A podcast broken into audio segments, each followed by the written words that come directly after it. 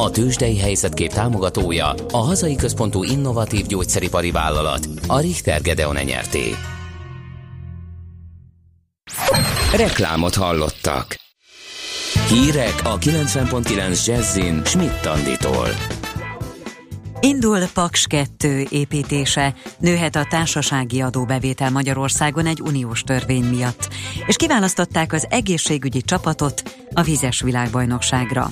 Hűvös, felhős, borongós időnk lesz, elszórtan számíthatunk kisebb esőre, 15-16 fokot mérhetünk maximum délután. Jó reggelt kívánok, 5 perc elmúlt 8 óra. Nincs visszaút, indul Paks 2 építése. A brüsszeli vizsgálódás miatt 16 hónapos csúszásban van a projekt, de a két új blokk 2026-ra így is elkészülhet. Mondja bemutatkozó sajtótájékoztatóján Süli János, a beruházást felügyelő új miniszter. A fizikai előkészítő munkálatok most kezdődnek, a 2022 és 25 közötti csúcs időszakban 8500 munkás és 1000 szakértő dolgozik a helyszínen, köztük külföldiek is. Elvileg a magyar beszállítói részarány 40% lenne, de a miniszter miniszter szerint ennek teljesítése komoly kihívás. A beszállítók kiválasztását az orosz fél végzi. A moszkvai hitelnél jelenleg a piacról kedvezőbb feltételekkel lehet finanszírozni, így Süli János szerint előfordulhat, hogy az orosz hitelt lehívjuk, majd előtörjesztjük, előtörlesztjük kedvezőbb hitelek felvételével. A külföldi adóhatóságoktól is rendszeresen kér információkat a NAV a Magyarországon működő áfa csalók leleplezésére, írja a Magyar Idők. Alap megtudta, az elmúlt két évben több ezer ilyen megkeresést küldött az adóhatóság, leggyakrabban a szlovák, a román, a német és a cseh hivataloknak. Nőhet a társasági adóbevétel Magyarországon egy uniós törvény miatt, derül ki a Magyar Nemzet összeállításából.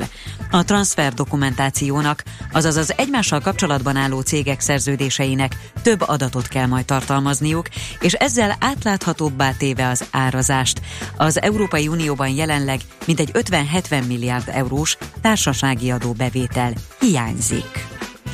Július végén megkötheti a szerződést a BKV a 3-as metró felújításának nyertesével, így a beruházás a második fél évben elkezdődhet, írja a világgazdaság. A felszíni közlekedés kialakításán már dolgoznak, és megvannak a pótlóbuszok is. A cikkből kiderül, hogy a korszerűsítés a vonal déli szakaszán kezdődik, a Nagyvárad tér és a Kőbánya Kispest között. Az északi szakaszon a Lehel tér és Újpest központ között a kiviteli munkálatok várhatóan év végén indulnak. Lezárult az egészségügyi csapat kiválasztása a vizes világbajnokságra és az utána következő Masters világbajnokságra, írja szintén a világgazdaság. A csapatban 210 orvos, ebből 110 szakorvos, 220 önkéntes és 250 szakdolgozó kapott helyet, akik szabadságuk terhére vállalták a munkát. Az orvosok óránként 8000 forintos szuperbruttót kapnak, ami egy napra nettó 100 eurós fizetés. A szakdolgozók óránként nettó 2000 forintért, az önkéntesek pedig ingyen dolgoznak majd. Feljelentést tett két cég a csődbe jutott Alexandra Kft. ellen, mert egy az interneten a mai napig is 3,9 millió forintért árult vatikáni Sixtus kápolnát bemutató luxus kiadványért, még tavaly átutaltak egyenként 1 millió 450 ezer forintot. Ám a könyveket azóta sem kapták meg. A csődbe ment könyves cég vezetője szerint, ha kifizetik a teljes vételárat, akkor megkapják a könyveket, írja a Magyar Idők. Végül az időjárásról. Ma északnyugat felől megnövekszik a felhőzet, a Duna-Tisza közén és a nyugati határvidéken lesz eső, zápor, a szél a Dunántúlon és északkeleten megerősödik, néhol viharossá válik. A levegő is lehűl, 11 és 16 Celsius fok között alakul a hőmérséklet. A hírszerkesztőt Schmidt-Tandit hallották friss hírek legközelebb fél óra múlva. Budapest legfrissebb közlekedési hírei a 90.9 Jazzin a City Taxi Dispécsejétől.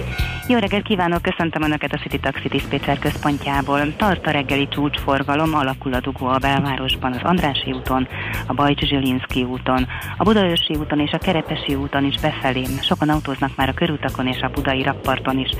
Ebben az időszakban mindig nehéz az előrejutás az M3-as autópálya bevezető szakaszánál, Most viszont komoly torlódásra számítsanak, mert baleset történt a Szent Mihályi útnál, az m 0 autóúttól lépésben lehet haladni, ha még tehetik, kerülő utat választanak. Két fontos korlátozás, ma reggel 9 órától a Nagymező utcában elektromos kábeljavítást kezdenek, ezért az Ó utcánál útszűkületre számítsanak és végül Budán az Istenhegyi úton a Szendrő utca és a Zsipói utca közelében a kifelé vezető oldalt szakaszosan lezárják. A váltakozó irányú forgalmat napközben jelző segíti. További balesetmentes közlekedést és kellemes rádiózást kívánok! A hírek után már is folytatódik a millás reggeli, itt a 90.9 jazz Következő műsorunkban termék megjelenítést hallhatnak.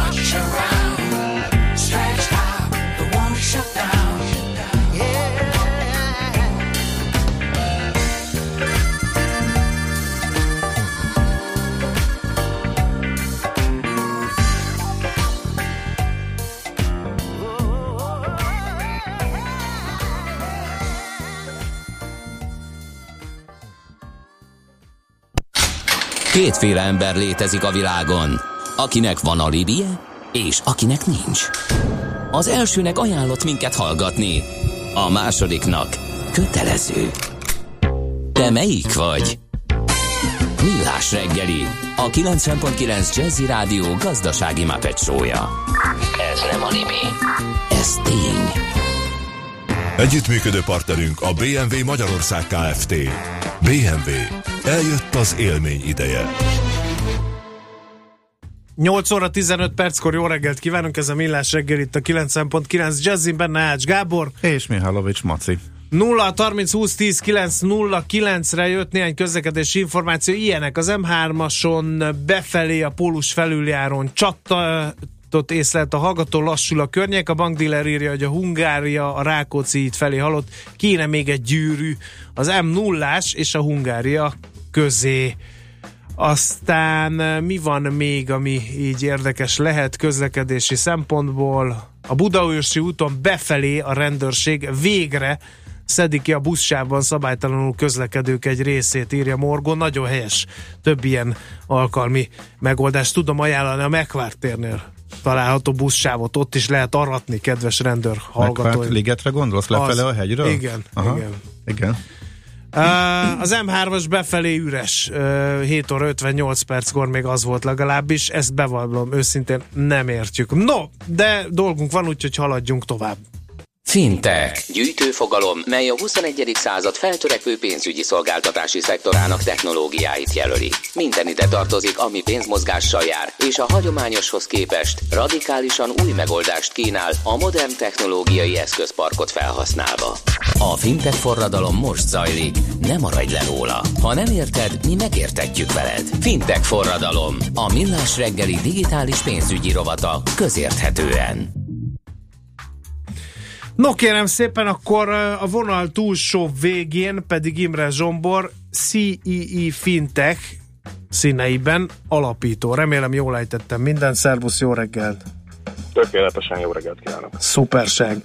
No, uh, akkor fintekről beszéljünk. Hát uh, valami olyasmi uh, a közvélemény fejében ez a fintek, mint az enyémben talán, hogy hát ez a digitális bankolás. Hogy interneten, meg mobil applikáción keresztül lehet intézni a pénzügyeinket. De tényleg ez a fintek? Ezt már évek óta meg akartam kérdezni valami hozzáértőtől. Digitális bankolás és annál sokkal több, nem csak a bankok használnak technológia megoldásokat, hanem biztosító társaságok, befektetési cégek is, tehát a fintek igaziból pénzügyi technológia különböző területeit fogja meg, és arra próbál új megoldásokat, más megoldásokat, diszraptív megoldásokat adni. Uh-huh. De mondj néhány példát is erre. Mondtad a biztosíték, biztosítókat. Finteknek minősül mondjuk az is, hogyha én e, ilyen e, online kötök utasbiztosítást egy ilyen online alkuszcégen keresztül? Ez is fintek? Akár igen, anélkül, hogy nagy definíciós problémákba és vitákba szaladnánk bele, van olyan definíció, mi szerint a biztosítói finteket insurteknek hívják, sokszor besorolják fintek alá, sokszor külön veszik őket, hiszen ezek külön szektorhoz tartoznak. Egyébként van egy másik típusú definíciós vita az pedig arról szól, hogy csak startupokat nevezünk el fintech cégeknek, vagy sem. Nyilván abban az esetben, hogyha a mögöttes szolgáltató egy online biztosításkötési felület mögött már egy régóta a piacon lévő nagy cég, akkor nem minősül startupnak. Így az egyik definíció szerint nem fintech. Én egy kicsit megengedőbb lennék ebben a kérdésben, nevezzünk most mindent finteknek az egyszerűség kedvéért. Uh-huh. Ez egy, akkor kezdem azt hinni, hogy a fintek is olyan, mint hogy elkezdtünk beszélni a felhőről, aztán kiderült, hogy már rég használom például a kereső óriás felhőjét, akkor a fintek is ilyen, hogy lehet, hogy már előbb használtunk, mint beszéltünk róla. No, milyen kezdeményezések vannak itthon erre a fintek mozgalomra vonatkozóan, vagy ennek keretein belül? Hát mozgalomnak azért nem biztos, hogy nevezném, de a magyar fintek piac az több, több összetevő hatása alá került az elmúlt időszakban. Az egyik ilyen az a technológiai fejlődés, nagyon gyorsan történik itt minden, beszéltetek blockchainről, beszéltetek distributed ledgerről, meg egy csomó új technológiáról. Nyilván ezeket a technológiákat egyszerű igénybe venni, és egyszerű új megoldásokat vagy új céleket telepíteni a használatokra. A másik ilyen az a szabályzói változás, biztos ezzel is sokat foglalkoztok a műsorban. Nagyon sokféle új jogszabály van előkészítés alatt Európai Uniós szinten, illetve ennek a, az alkalmazása hazánkban is elkezdődött, zajlik, meg várható a közeljövőben. Ezek lefedik tulajdonképpen a teljes pénzügyi szektor egészét, a PSD 2-től kezdve MIFID-en nagyon sok olyan szabályozás van, vagy a pénzmosás ellenes jogszabályok, amelyek vagy éppen változóban vannak, vagy pedig a következő másfél éven belül, két éven belül meg fognak változni garantáltan. Ezekre ugyanúgy a hazai pénzügyi rendszer, mint a gyors mozgású kis, kis startupok intenzíven készülnek, ezekben üzleti lehetőségek vannak, ezeket próbálják kiaknázni. Most mondtál mozaik szavakat, amelyek hát leginkább a Star Wars egyik epizódjának legújabb robot modelljeire emlékeztetnek. Mifid, meg R2, SD, vagy RSD2, vagy valami ilyesmi hangzott el. Ezeket kérlek azért dekódold. Jó, a PSD2 ez a Payment Services Directive, ami, ami egy Európai Uniós direktíva a pénzügyi szolgáltatásokkal kapcsolód, szolgáltatásokhoz kapcsolódóan. Erről beszélnek most egy kicsit részletesebben. Tulajdonképpen újra definiálják azt, hogy hogyan lehet hozzáférni pénzügyi fizetésforgalmi, elsősorban fizetésforgalmi információkhoz a piacon, erre új infrastruktúrák jönnek létre, átjárhatóbbá válik a bankrendszernek, fizetésforgalmi rendszernek ez a része, új entitások, közvetítők jelennek meg szabályozott keretek között, akik mondjuk be tudnak kérdezni, le tudnak kérdezni egy bankszámla egyenleget, illetve később tranzakciót is tudnak kezdeményezni majd a te felhatalmazásod alapján a te bankszámládról például. Uh-huh. És ez a MIFID? A MIFID az a befektetési piacokat szabályozó csomag, és uh-huh. ott, ott is van egy változás, ott is ki fog jönni hamarosan. Oké. Okay. Uh, egy, egy nagyon fontos dilemma is érdekelne, uh, mielőtt az utolsó kérdést feltennénk, uh, hogy Ugye azt mondták, hogy a fintech cégek le fogják nyomni a bankokat, volt egy ilyen. Aztán az volt, hogy, hogy a bankok fogják felvásárolni ezeket a fintech cégeket, mert hogy megcsinálnak olyan fejlesztéseket, amelyekre a bankok nem tudnak elég időt, pénzt, energiát szánni. Hogy fog együtt élni a hagyományos pénzügyi szektor és a fintech szektor a jövőben szerinted? Szinte válaszoltál is már a kérdésedre magával a kérdéssel, együtt fog élni, ez biztos. Van egy közkeletű példa, amely szerint a nagy pénzügyi vállalatok, bankok, biztosítók anyahajók, még a fintech startupok helikopterek, nagyon gyorsan tudnak mozogni, és egy-egy részfeladatot nagyon intenzíven, gyors piacra vezetés mellett tudnak megoldani, kiszolgálni, felhasználó igényeket kielégíteni. Éppen ezért ez egy természetes együttállása a dolgoknak, hogy egy-egy rész területet a gyors mozgású fintek cégek lefednek, és utána vagy valamilyen hosszú távú együttműködés keretein belül, vagy pedig egy felvásárlás útján tulajdonképpen a bankkal, biztosítóval, egyéb szereplővel együtt dolgoznak. Van példa egyébként arra is, amikor, amikor egy fintech cég annyira gyorsan növekszik, hogy valóban piacot vesz el a nagy szereplők elől, de a felvásárlásokra is sok, sok példa volt már az elmúlt időszakban. Uh-huh. Jó, nagyon szépen köszönjük, okosabbak lettünk, tisztában látunk, további jó e, munkálkodást. Ti is fintech cég vagytok, ugye? Mondjuk, hogy igen, a CI Fintech az egy platform, amely a közép-kelet-európai fintek piacok szereplőinek kínál, kínál egyfajta információ áramlást, illetve együttműködési lehetőséget. Jó, akkor további jó munkát kívánok. Köszönjük szépen az interjút. Én is köszönöm. Szervusz. Szervusz. Imre Zsomborral, a CI Fintech alapítójával beszélgettünk, kicsit próbáltuk feltárni, hogy mit is jelent az a kifejezés, hogy fintech, és mi lehet ennek az ágazatnak, szektornak a jövője. Fintech forradalom. A millás reggeli digitális pénzügyi rovata hangzott el. A szerencse fia vagy? Esetleg a szerencse lánya? Hogy kiderüljön, másra nincs szükséged, mint a helyes válaszra. Játék következik. A helyes megfejtés beküldő között minden nap kisorsolunk egy online angol beszédfejlesztő csomagot anyanyelvi tanárokkal a legközelebb május 28-án induló nyelvi sziget bentlakásos angol programok szervezője az Anglovil Kft. jó voltából.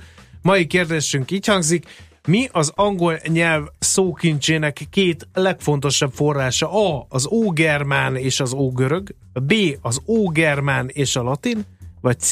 Latin és ógörög. A helyes megfejtéseket ma délután 16 óráig várjuk a játékkukac jazzy.hu e-mail címre. Kedvezzem ma neked a szerencse!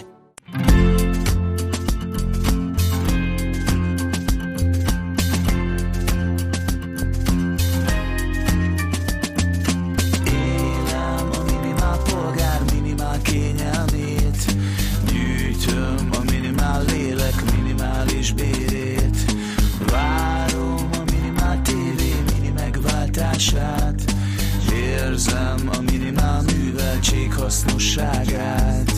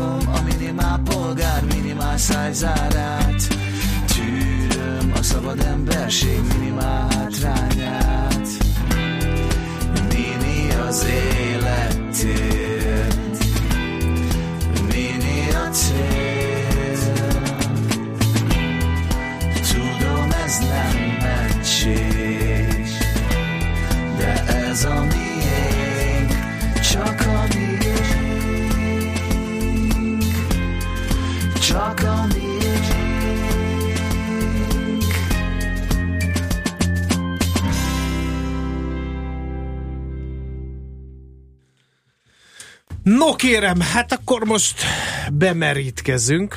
Ez a tervünk a következő percekben, de nem valamiféle ókeresztény holisztikus szertartásról lesz szó, hanem a nyelvtanulásnak egy újfajta megoldásáról, hogy ez pontosan micsoda, azt majd Horváth Alex, az Anglovil Kft. ügyvezetője fogja nekünk dekódolni. Jó reggelt kívánunk, szervusz! Jó reggelt, szervusztok, üdvözlöm a hallgatókat. No kérem, hát először is bármilyen listát nézzünk azért a magyar nemzettest, hát az katasztrofálisan beszél idegen nyelveket, nagyon-nagyon alacsony a nyelvtudás aránya az Európai Unión belül Magyarországon. Ennek szerinted, mint e területen mozgó embernek, mi lehet az oka? Valóban sokféle felmérés mutatja azt, hogy a magyaroknál a gyakorlati nyelvtudása, beszédkészség igen alacsony szinten van. Ennek több okát látom, benne van nyilván az oktatási rendszer erős nyelvtani fókusza, az, hogy az órákon, tankönyv alapján példákat megoldva, szavakat magolva tanulnak sokan az iskolában, de benne van egyfajta különbség is ugye sok más nyelvtől, tehát a magyar az eléggé különbözik minden más európai nyelvselátban, ezért tudja nehezíteni a dolgokat, úgyhogy szerintem sok, sok oka van. Amit látunk egyébként mi a különböző bentlakásos programjaink révén, az az, hogy miután már bekerülnek a magyarok egy, egy jó környezetbe, ahol mondjuk olyan nyelvekkel tudják fejleszteni az angolt, akkor nagyon gyorsan tudnak fejlődni, és a legfontosabb problémám pont a magabiztosságon gyorsan rá tudnak lendülni. Tehát ezek a hátrányok, ezek azért leküzdhetőek elég hatékonyan. Uh-huh. Uh, egy érdekes dolog ütötte meg a fülemet, mondtad, hogy az oktatási rendszer nyelvtani fókuszú, de az képest nem tudom, tehát azért a, a nyelvoktatásra a magyar oktatási rendszer elég sok energiát, pénzt, időt áldoz, és ezeket még kiegészítik különféle nyelvtanfolyamok is. Ugye elég, hogyha csak a, arra a mozgalomra gondolunk, hogy ugye aki nem tudott nyelvvizsgát tenni, és viszont van diplomája, az állam is segíti abban, hogy megszerezze ezt a nyelvvizsgát. Mi a baj ezzel? Mi az a tanfolyam alapú, meg, meg, meg nyelvtani központú oktatás, ami, ami szerinted nem biztos, hogy a legjobb megoldás? Igen, hát azt, azt hiszem, hogy nem kell elmagyarázni sokaknak, hogy a nyelviskola és a nyelvtudás között azért sokszor van különbség. Mi alapvetően abban hiszünk, hogy az embereknek nyelvtudása legyen, és erről nincs papírja, az még mindig jó, legalábbis például a munkaerőpiacon.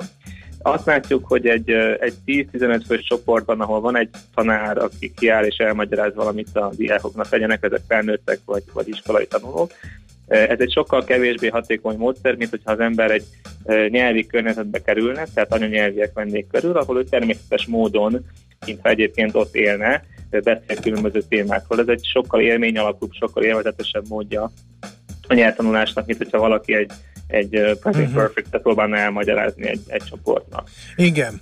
Uh, világos. Uh, de hát erre vannak a külföldi lehetőségek. Valaki ezért megy ki dolgozni mondjuk külföldre, vagy ez, vannak ugye olyan tanfolyamok, amik eleve külföldön indulnak. Ezek nem annyira népszerűek? Ezek is népszerűek, és tulajdonképpen jobb módja nincsen egy nyelv elsajátításnak, mint hogyha az ember elmegy külföldre néhány hónapra legalább, és, és ott tölti az idejét. Azonban ezek azért időben is, és sokszor pénzben is, hát nem mindenkinek állnak rendelkezésére, de szerencsére vannak ma már olyan módszerek, amilyen például a nyelvi bemerítés módszere is, ami révén pont ezt a külföldi nyelvtanfolyami vagy, vagy más környezetet lehet megteremteni, anélkül, hogy az ember el kell, hogy utazzon külföldre. Uh-huh. No, akkor hát a puding próbálja az evés, akkor beszéljünk erről a nyelvi bemerítéses módszerrel. Ezt hogy kell elképzelni a gyakorlatban? Gyakorlatilag ez úgy néz ki, hogy ezek egy, tipikusan egyhetes programok, eh, ahol ugyanannyi eh, anyanyelvi, angol anyanyelvi résztvevő van jelen, ahány nyelvet tanulni vágyó magyar, hogyha Magyarországról beszélünk, és az ő segítségükkel ugye egész nap, tehát reggeltől estig több mint 12 órában folyik egyfajta nyelvgyakorlás, és a struktúra szerint, de a lényeg az, hogy egyéni beszélgetések vannak, tehát egy emberre egy uh-huh. nyelvi figyel, ezáltal ugye 100% figyelmet kap, és nem szabad magyarul beszélni. Tehát végig mindenki csak angolul beszél, és ez kitart egy héten át. De akkor sem szabad uh, magyarul megszólalni, ha a akármit szenved, izzad szegény anyanyelvi tanár, akkor se tudja elmagyarázni, hogy mi a reggeli? Szerencsére vannak azért arra módok, hogy az ember akár pénzzel vagy még rajzolva is elmagyarázza, hogy mit szeretne. Uh-huh. Azért az fontos tudni, hogy teljesen nulla nyelvtudással nem biztos, hogy ez a nyelvű bemerítéses módszer a legjobb. Tehát azért ez De kétség kívül a legkalandosabb. Az, az biztos, és uh, hát ugye látjuk azt, hogy például az ember elkerül külföldre uh, nulla nyelvtudással, akkor ott is egy idő után uh, bele tud jönni a nyelvet, de valóban ehhez kell egy bizonyos idő, de ha már ez az alaptudás, alapnyelv, alapszók nincs megvan, akkor bizony ez a, ez a kényszerítő erő, ez a nincs menekvés, ez egy nagyon fontos eleme a uh-huh. nyelvi módszernek. Uh, most éppen van egy ilyen turnus bent ebben a bemerítéses módszernek a kellős közepén.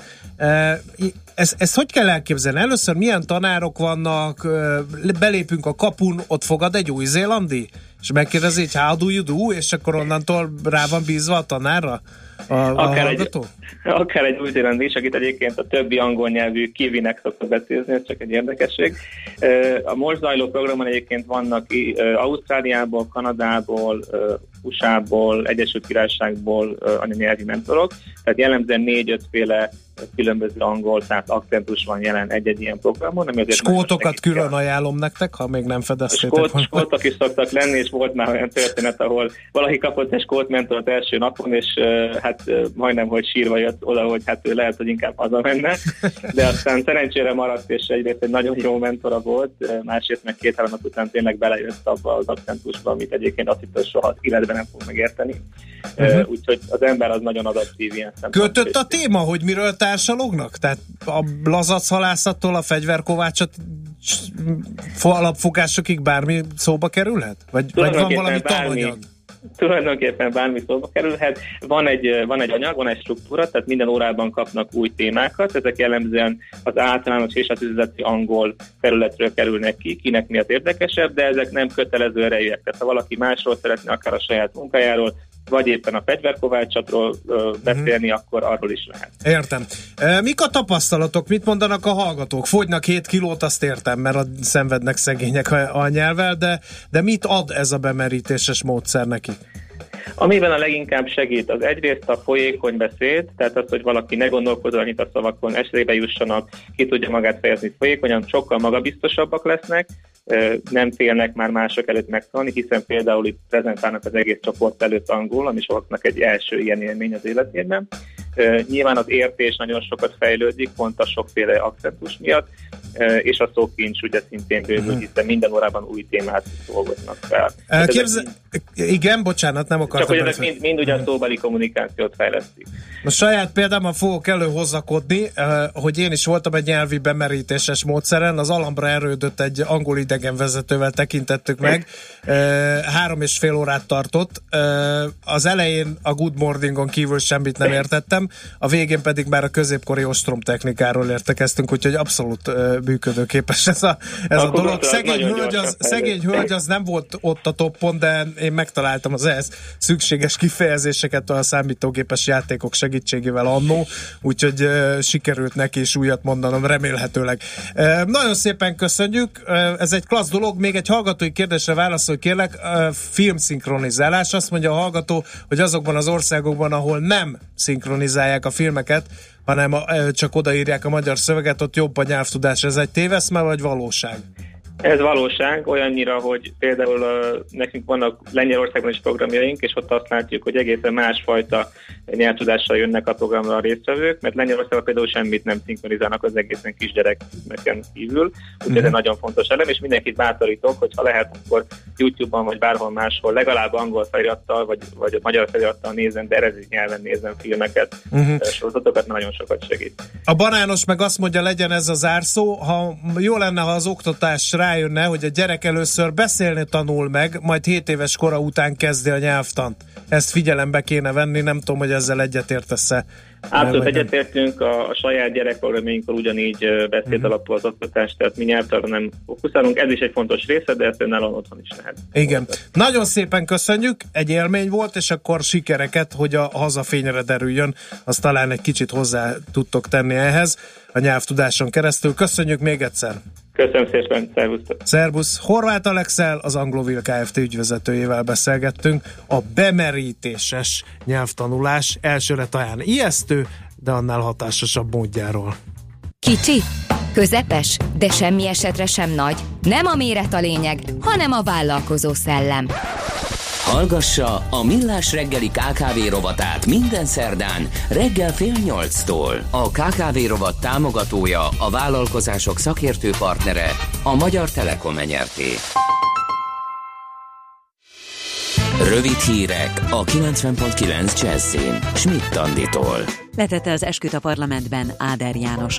Az újra választott köztársasági elnök május 10-én kezdi meg második ciklusát. Ezzel további öt évig ő lesz Magyarország államfője. Az eskütétel után az államfő drámai mértékűnek nevezte a politikai közbeszéd állapotának romlását, ezért az 1867-es kiegyezést ajánlotta követendő történelmi példaként. Csak gyógyszertárakban lesz kapható több megfázás elleni készítmény.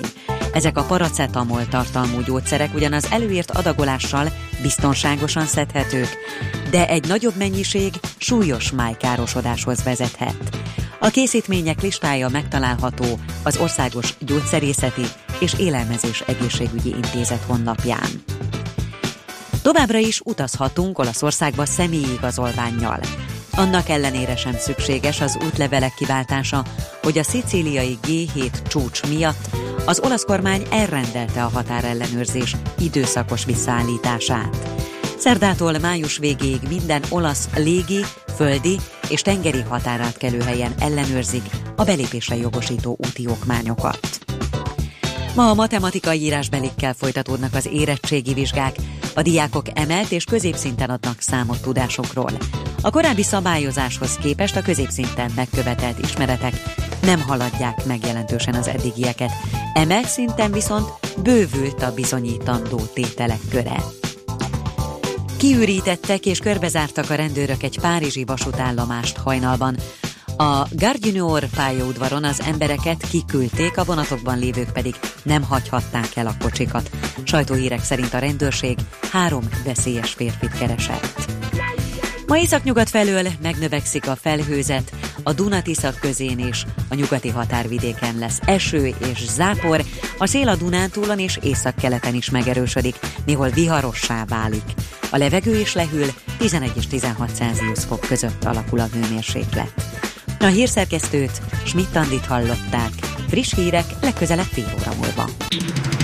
Budapest legfrissebb közlekedési hírei, itt a 90.9 jazz jó reggelt kívánok! Baleset történt a főváros 16. kerületében, a Baros utcában, a János utcánál, ahol emiatt korlátozásra kell készülni.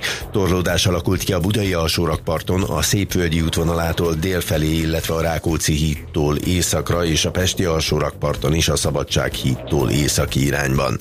Zsúfolt az Erzsébet híd Pest felé, a Rákóczi út a Barostértől befelé, a Hungária körút a Kerepesi útnál mindkét irányban. A Kerepesi út befelé vezető sávjai szintén nehezen járhatók a Róna utcától a Hungária körútig, a Tököli úton, ugyancsak a Hungária körút előtt számítsanak fennakadásra.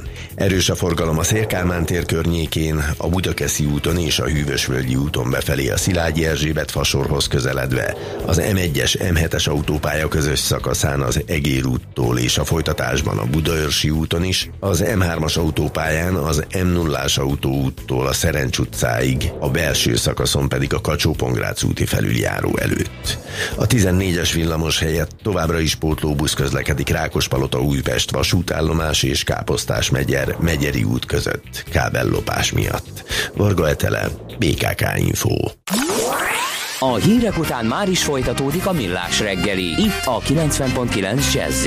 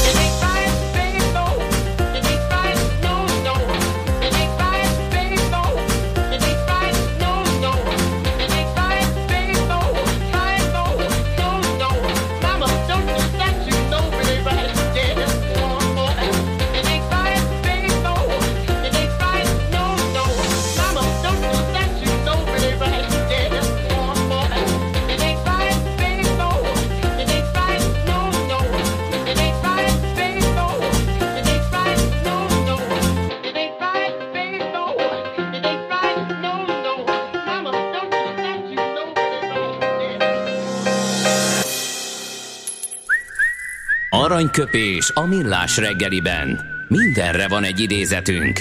Ez megspórolja az eredeti gondolatokat. De nem mind arany, ami fényli.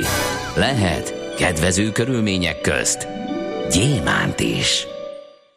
1912. május 9-én született Ottli Géza, aki idézőjelbe téve nem csak Kossuth és József Attila díjas magyar író és műfordító, de bridge versenyzőként és egészen kiválónak bizonyult. Többszörös magyar bajnok, a magyar bridge válogatott, mert hogy ilyen is van, nak volt a tagja, és világhírű szakíró ja, ennek a játéknak Ottlik Géza, és hát bizonyos szempontból a játék megújítójának is számít, úgyhogy így tessék az ő munkásságát és az ő aranyköpését is fogadni, ugyanis így hangzik az egyik örökbecsüje. Politikai nézetekre azt hiszem nincsen feltétlenül szüksége az embernek, de egy kevés igazságra okvetlenül. Aranyköpés hangzott el a millás reggeliben. Ne feledd, tanulni ezüst, megjegyezni arany. No kérem szépen, egy másik érdekes témát fogunk most boncolgatni. Kik a legbefolyásosabbak a médiában? A vonal túlsó végén az ilyen listát kreáló Marketinget Média főszerkesztője Simon Krisztián. Szervusz, jó reggelt kívánunk! Sziasztok, jó reggelt! No, hát a top 3-at akkor Krisztián légy, hogy kedves és ismertest, hogy kik a magyar médiapiac nagyágyúi és hol dolgoznak ők. Rendben, hát az RTL Magyarország vezérigazgatónője, Vidus Gabriella lett az első, ő már harmadszor nyerte meg ezt a listát. Andy uh-huh. Vajna a TV2 tulajdonosa lett a második. És hát Mészáros Lőrinc, aki korábban nem volt a listánkon, egyből a dobogó harmadik fokára jutott, ugye valószínűleg azáltal, hogy megvásárolta a Media works uh-huh. ami az egyik legnagyobb lapkiadó cég Magyarországon, több mint 20 milliárd forgalmas árbevétellel. Ugye nálunk egy fontos szempont, hogy az adott személy, akire szavazunk, az mekkora árbevételű, mekkora forgalmú, milyen eredményű céget uh-huh. vezet, meg hát mennyire befolyásos a vélemény, ez a második, meg hogy hogy változott mm. a mhm. befolyása. Tehát mondjuk Mészáros Lőrincnél, hogy a harmadik helyen e, dobbantott egyből, ez nagyon, ez nagyon számított, hogy egy nagy céget vett meg, illetve hát e, egyből, egyből beugrott mondjuk így. Krisztián, te a médiában dolgozol, meg kilőtted a legfontosabb kérdésedet, épp fel akartam háborodni, hogy, hogy csak harmadik? Hogy, hogy, hát igen, lehetett. Úgyhogy van egy 20 fős szerkesztőbizottságunk, akik piaci szakemberekből állnak, és ők szavaznak, két körös titkos szavazás van, és hát ez lett a végeredmény, tehát igaziból akár nyerhetett is volna, de ha mondjuk nagyon szigorúan úgy nézem, hogy melyik Magyarország legnagyobb médiatársasága, akkor azt kell, hogy mondjam, hogy az RTL Magyarország nagyobb, vagy ha az még a TV2 is nagyobb, tehát Andy Vajna is, úgyhogy ha ha nagyon szigorúan, tehát így szakmai alapokon nézzük, meg a kimutatható. Kizárólag. Uh, igen, akkor, akkor nincs más, akkor tulajdonképpen ez a sorrend nem rossz. Uh-huh, uh-huh. Hogyan is működött? Tehát um, egy szavazás volt, mindenki a 20 fős um, testületből írt egy tízes listát, vagy egy... Vagy van, hogy, van egy, minden évben van egy nagyon bő listánk, ez egy 150 fős lista körülbelül azokról, akikről a szerkesztőbizottság azt gondolja, hogy ott van. Ezt a listát minden évben megújítjuk, minden évben kimegy első körben, és, és aztán megnézzük a szakemberek, hogy ki az, aki hiányzik róla, ki az, aki belépett azóta a médiában, mindenképpen ott van a helye, úgyhogy kiegészítjük ezt a listát, és utána szavaznak a három szempont alapján. Kapnak el segítséget, odaadjuk a cégeknek a cégbeszámolókból elérhető hivatalos adatait, ami, ami mondjuk a mérlegük, tehát árbevételre, meg eredményre vonatkozik, uh-huh. meg hát nyilván így beszélgetünk arról, hogy, hogy ki jött, ki ment, tehát így vannak bizonyos szempontok, amiket figyelembe vesznek, de aztán, hogy hogy szavaznak, az már, az már egy saját uh-huh. maguk, akik szobájukban ővelhetik, hogy te kire fi- hány Te figyelj, mennyire állandó ez a lista? Tehát, hát hogy mennyire a... a szereplők, mondjuk lehet, hogy a top tízen belül, de mennyire cserélődnek a szereplők? Mert azt mondtad, hogy RTL, Klub TV2, jó volt, volt tulajdonos váltás, de például az RTL-nél nem. Tehát, hogyha valaki az RTL Magyarország élére kerül, az garantálható el, hogy ott marad a top 10-ben legalább. Igen, az várhatóan bekerül, aztán az nem garantálja, hogy meddig lesz ott, hiszen, hiszen amit észrevesztünk, hogy 2008-ot, ami 2009-ben csináltuk ezt, a, 2008-ban készítettük el ezt a listát először, azóta hat olyan ember van, mindösszesen hat olyan ember, aki mondjuk minden évben rajta volt a listán. Olyanok vannak, akik közben elmentek, vagy máshová mentek dolgozni, aztán meg visszatértek a médiába, tehát újból mondjuk uh-huh. a rangsoron találták magukat. Dirk Gerkens, gondolom. Azért, például. Mert, például a Dirk Gerkens, uh-huh. igen, meg még jó páran. De nagyon-nagyon minden évben változik a 20-30 százalék ennek a listának. Emögött egyrészt személyváltozások állnak, mert hát jönnek be új cégek, vagy hát nem is új cégek, hanem a cégeknél vannak személyváltozások, és ha ott változik egy pozícióba, új ember jön, tehát akkor nyilván az új ember kerül, kerülhet be elég könnyen, nem biztos, de bekerülhet mondjuk ebbe a rangsorba. És hát ugye van egy, van egy, van egy dolog, ami, ami 2008 óta, vagy mondjuk 2010-12 óta felerősödött, hogy most már nem csak piaci verseny van ezen a területen, vagy ebben az ágazatban, hanem azért tetszik, nem tetszik, de a politika jobban be, beleszól, mint mondjuk korábban. Ezáltal mondjuk csak az idén 3-4 politikához közvetlenül kapcsolódó ember került be, mondjuk Liszkai Gábor, a MediaWorks uh-huh. vezérigazgatója, vagy Tombor András, aki megvásárolta az Etmédiát, az ország egyik legnagyobb kereskedőházát, és tudjuk, tudva levő ugye, hogy a Habony Árpádhoz viszonylag közel áll. Tehát, hogy, hogy, hogy ez, az ilyen típusú szereplők azért az utóbbi időben egy picit felszaporodott a számuk. Mondjuk nem jelenti azt, hogy sokáig bemaradnak, mert hogy közöttük meg rájuk meg eléggé jellemző az, hogy jönnek-mennek, tehát hogy nem biztos, hogy, hogy több éven keresztül ott vannak. Aha, figyelj, a habony miért esett le? Igaziból nem, azt gondolnám, hogy inkább a, a, a Mészáros Lőrinc esetbe, és a Habony meg éppen kikerült a tízből, tehát 11 lett, olyan nagyon, nagyon kicsik a különbségek, uh-huh. Mhm. mert fontos megemlíteni, hogy bizonyos pozíciók között, a rangsorban lévő pontszámok között néha nagyon-nagyon picik a különbségek, tehát akár a tízben is lehetne, de mondjuk egy valamit mutat, hogy azon a körön belül, ahonnét ő jön a politika világából, most a, azt gondoljuk, hogy a szerkesztőbizottság vagy a piaci szakemberek uh-huh. úgy ítélik meg, hogy van nála egy befolyásosabb ember, akinek mondjuk kimutathatóan nagyobb a média uh-huh. szége, mert a Habonynak a Modern Media grupja azért árbevétel tekintve vagy profitot tekintve messze nincs akkora, mint, mint a MediaWorks, amelyik megvette a Panolapok társaságát, és kvázi egy brutálisan nagy országos médiavállalatot. No de, hol vannak a tartalomgyártók? És hát mi miért nem vagyunk a listán? Mi is. Hát ott kellene lenni nektek is. Neked De hogy kell? Addig jó, még nem vagyunk ott innen. biztos, biztos. Szóval mindig kevesen voltak, a legnagyobb bánatunkra, mert hogy én is tartalomkészítő oldalról jövök, és ezt egy picit mindig sajnáljuk, de miután a szempontok között ott van, hogy árbevétel, ezért például egy főszerkesztőnél ugye ez általában kiesik. De ettől függetlenül, mivel a véleményüknek nagyon meghatározó szokott lenni, korábban azért, csak hogy néhány nevet említsek, mondjuk egy index főszerkesztő, aki most is ott van, Dudás Gergő szemében, de mondjuk a 444 főszerkesztője az Új Péter, vagy a Palagi Ferenc, aki a Bors főszerkesztője volt korábban, ugye a Blik főszerkesztője, ők szinte mindig ott voltak, és hát sajnos, hogy, hogy most, most a tartalmi oldalról, mondjuk vannak programigazgató, vagy van, van hírigazgató az RTL oldalról, aki mondjuk még ide sorolhatunk, de valahogy mindig sokkal kevesebben voltak, és hát ebben a, ebben a rangsorban, ezen szempontok alapján talán egy picit hátrébb sorolódnak, noha egyébként mi is azt gondoljuk, hogy nyilván megkérdőjelezhetetlen szerep van. Azért érdekes, mert a 444 azt gondolnám, hogy miután elég sok sajtótermék eh, kormányközelé kezekbe eh, került, hogy a független hangok fölértékelődnek, és gondolhattuk volna, hogy ő följebb kerül. Palagit értem, hogy nyugdíjba is ment, tehát gondolom, aki igen, helyette igen, ő nem annyira. Uh-huh. Igen, igen, igen, mondjuk a 444-et kevésbé. Ez egyébként, amit mondasz, ez egy érdekes irány lehet.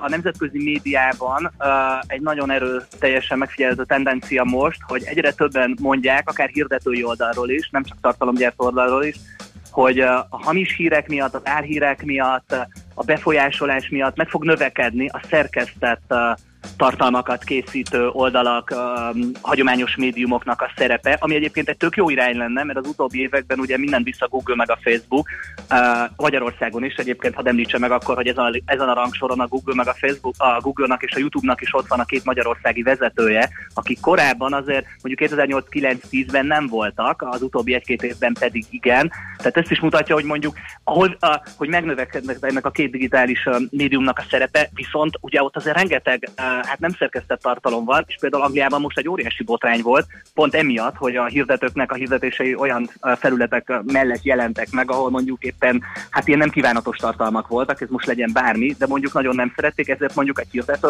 felbontja a szerződését a Google-val vagy a Facebook-kal. Uh-huh. Tehát, hogy azért lehet egy ilyen irányú tendencia, ami még azt is előrevetíthető, hogy például a mi rangsorunkon is mondjuk megnövekedjen, megnövekedjen egyszer majd a tartalomkészítők. Uh-huh. Oké, okay. én örülnénk, ha így lenne. Oké, okay, De kérlek, ha csinálnátok egy ilyen listát, semmiképp ne kerüljünk rá. Köszönöm szépen. Jó, megígérem, hogy rajta leszek legközelebb. Annyira tudtam, hogy az András ezzel fogja befejezni. Na, köszönjük szépen. Szép napot. Szia, szia. Simon Krisztiánnal a Marketing Média főszerkesztőjével beszél. Valaki hív telefonon, aki nem az édesapám. Ö, Remélem, lehet, hogy tudod, hogy ez, tudod, hogy ez mit jelent. Árpád, te vagy az?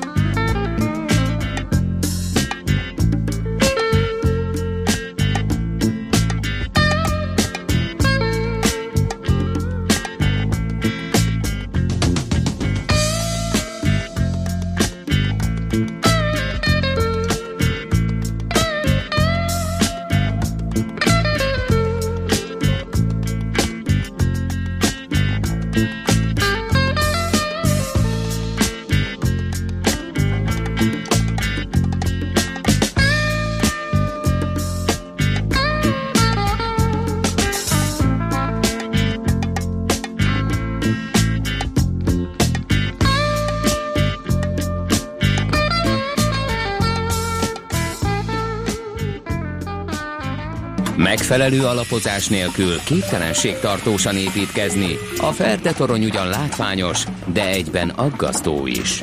Kerüld el, hogy alaptalan döntések miatt Ferde pénztarnyat építs. Támogasd meg tudásodat a Millás reggeli heti alapozójával.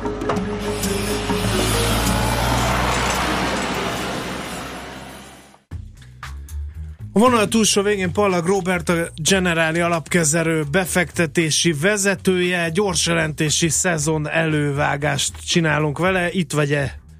Volna, igen. Jó, megnyugodtunk. Jó reggelt, sziasztok. Ma Köszönöm reggel a... semmiben sem lehetünk biztosan. Igen, hát nekem mondjuk a zenei összeállítás nagyon tetszett eddig, tehát ezt Köszönjük, le tudom, Jaj, le tudom szögezni. Köszönjük szépen. Szóval, milyen reményekkel vágunk bele a gyors jelentési szezonba? Már az évelején minden jóslat szerint elsősorban a politikai kockázatokra kell figyelni, a gazdaság úgy nagyjából rendben van világszerte. Hát ezek a politikai kockázatok is szép lassan kiárazódnak, akkor itt most a fák megint az égig?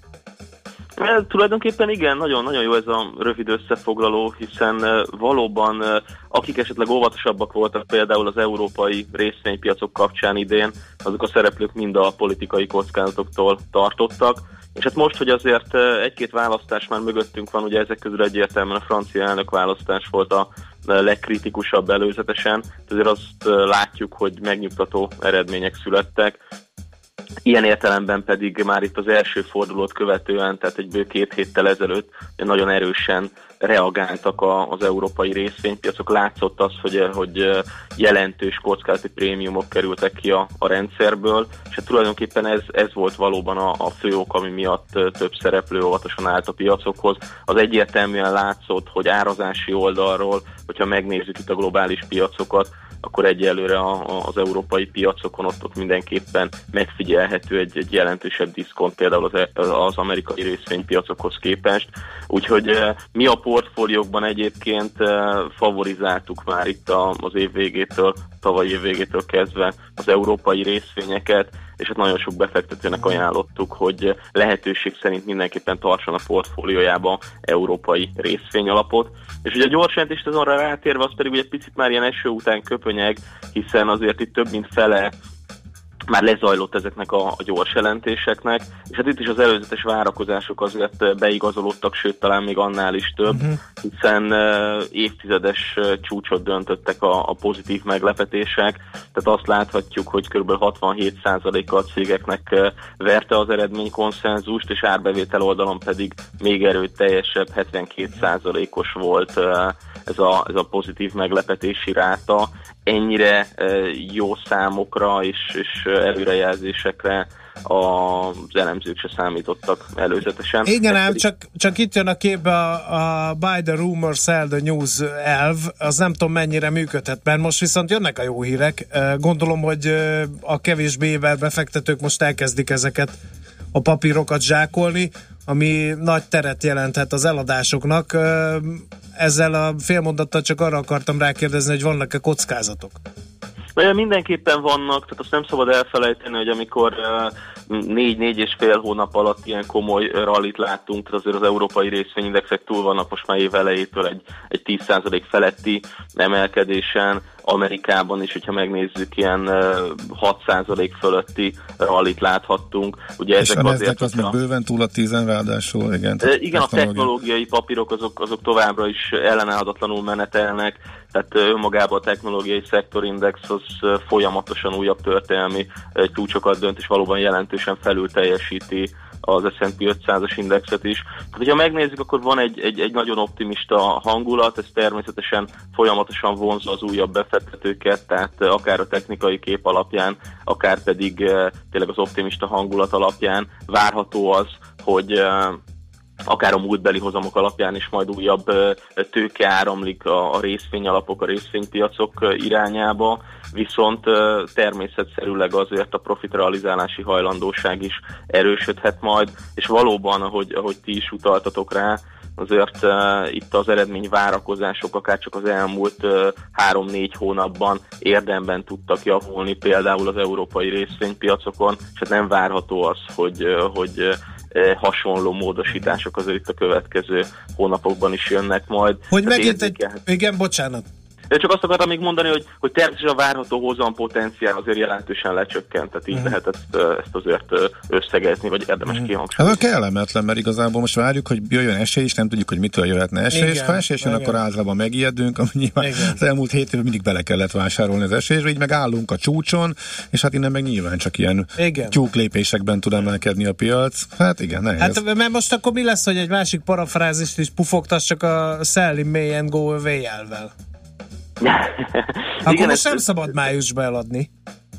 Hát ez mindig előkerül. Most aki, aki akár a hazai részvénypiacon, akár Európában itt az elmúlt egy-másfél évben jelentős profitot tudott realizálni, vagy, vagy jelentős profitot érte el, annak valószínűleg érdemes lehet egy kevésbé kockázatos eszközosztályba elmozdulnia. Minden az aktuális portfóliókon a megtakarítási összetételen múlik. Mi folyamatosan azt mondjuk, hogy amikor egy ilyen erőteljes bika piacon, azért érdemes mindenki kockázati hajlandóságának megfelelően legalább egy, egy, egy óvatos 5-10%-os kitettséget tartani részvényalapokba. Pontosan azért, hogy, hogy ne legyen a befektetőnek olyan érzése, hogy ebből az óriási ralliból, ami most már tényleg hosszú évek óta zajlik, teljesen kimaradt, vagy kimaradjon. Ha megnézzük a nyugdíjpénztárak portfólió összetételét, ott is azért jellemzően egy, egy 15-20% közötti részvénysúlyjal azért lehet számolni, lehet ennyit látni, és, és azért ők mm-hmm. hagyományosan konzervatív ügyfelek, ezt tudjuk. Tehát 15-20%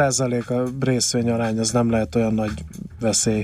Mi, mi, azt gondoljuk, hogy igen, tehát itt a maradék portfóliós súly az még bőven tud kompenzálni egy esetleges rövid távú lejtmenetet is, hogyha valaki csak mondjuk egy-két éves időtávon gondolkozik. Ugye ezért is javasoljuk azt, hogy egy, egy, egy óvatos részvény kitettség mellett érdemes ugye az abszolút hozamú portfóliós súlyt azt, azt, azt jobban megnövelni, mhm. ahhoz mindig hozzá lehet nyúlni, akár egy rövidebb időtávon is. És hát a részvénypiacokon pedig, ahogy, ahogy szintén említettétek, ott pedig érdemes egyre azt a stratégiát alkalmazni, hogy amennyiben jön korrekció, valami hirtelen visszaesés, akkor ott növelni, szépen lépcsőzetesen növelni ezeket a, a részvénykitettségeket. Ez a stratégia egyébként a évtizedes távlatban is nagyon jól működött a, a múltban, tehát nem látjuk azt, hogy most uh, hirtelen ez, ez mitől változna meg.